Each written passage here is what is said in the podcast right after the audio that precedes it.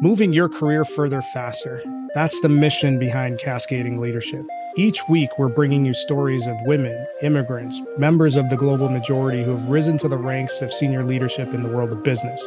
Get ready to gather the insights of some of the world's best business leaders and apply those to your career. If you're interested in sales and marketing effectiveness, organizational effectiveness, talent strategy, DEI, or HR tech, tune in. We're going to share with you what they don't teach you in business school. Welcome to the show.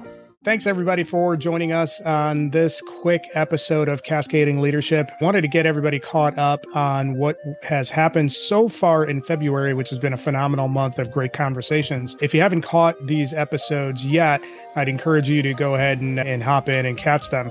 So we opened the month with some tremendous conversation featuring Jiquanda Nelson and uh, my co-host Lawrence Brown. This conversation features a CEO, one of the 40 under 40, a strong DEI strategist and someone that had a lot to bring to the table in terms of making your organization more effective from an inclusion perspective. A few of the things that you're going to want to tune into Jiquanda's episode about. And this is shaped by her experience growing up and being part of that gifted program is that ha- that shaped her journey into work within the DEI space. A lot of the conversation that we had with Jiquanda focuses on how you build a strong strategic footing for your DEI initiatives, but there's particular attention paid to the benefits of DEI in the workplace in terms of how you can make your organization a lot more effective. You're, there's also a really strong case for how to build a more inclusive organization. And then, last but certainly not least, there's also a, quite a bit of time that's spent on the value of mentoring and sponsoring within an organization. So, if you're a talent leader who is looking to advance any or all of those things, it would be highly recommended for you to check out Jiquanda's episode. We followed up Jiquanda's episode in February with the episode that came out last week, which was featuring John Graham Jr., who is a best selling author and also VP of Employer Brand Diversity and Culture at Shaker Recruitment Marketing. This was a really interesting conversation. And one of the main topics here was to talk about how you build a talent attraction flywheel.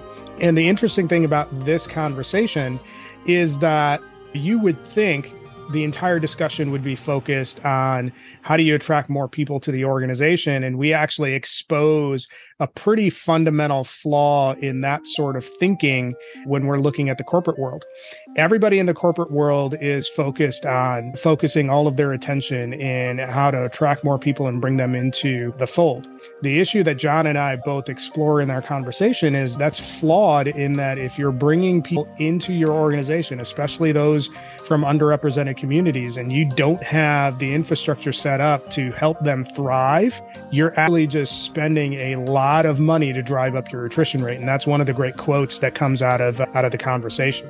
So some of the other areas that we cover in the conversation. So if you're a talent leader and you're looking at how to build culture and thrill intelligence and representation of marginalized communities within your organization and how you actually bring leadership into the fold and have leadership be a part of the solution instead of part of the problem those are some of the key things that we talk about in in the conversation certainly there's another aspect of the discussion where we talk about how do you even begin the conversation in a constructive way to advance and expand the cause of DEIB within your organization. So there's a lot of meat in this conversation. I would strongly encourage anybody who hasn't caught that episode yet to check it out because I think it's going to have a lot of impact for those who are working on improving their overall organizational culture, improving their DEIB culture, and really setting up your organization for success instead of just constantly burning money on the talent attraction side of the employee lifecycle. So, that's a lot already and that's only two featured guests that we've we've had in the month of February. What do we have coming up? And this is somebody that you're going to definitely want to tune into. So this week's episode is going to feature Brian Bennett and I think when you think about impressive figures in the world of business, this he certainly falls into that category. Now, Brian is he's highly accomplished. He's the author of three books. He's a graduate of Kellogg, so Northwestern's MBA uh, program. He runs a leadership academy.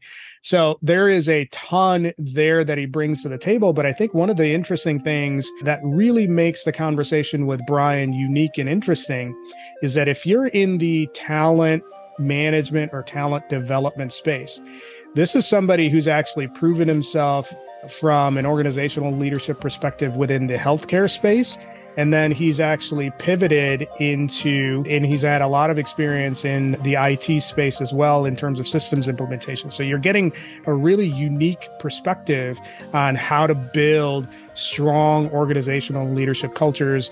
And I'm not gonna, I'm not gonna spoil the episode, but if you're say that's in IT, if you're somebody who is in the healthcare space or both, and if you're somebody that is interested in leveling up their leadership capabilities, the episode that we're going to release this week featuring Brian is going to be something that you definitely want to check out.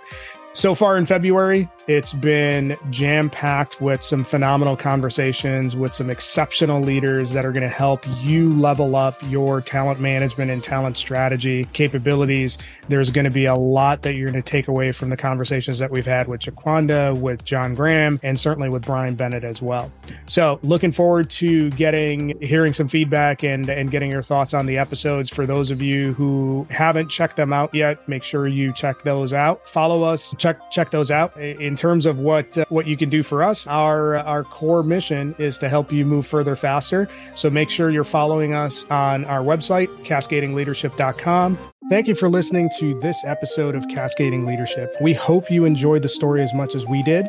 Make sure you subscribe to our show on your favorite podcast player. Follow us on YouTube, TikTok, LinkedIn, Twitter, and Facebook. Leave us a review. Tell a friend. If you're interested in sponsoring the show, reach out to me at jim at cascadingleadership.com. Tune in next time for another great episode that will help you move your career further faster.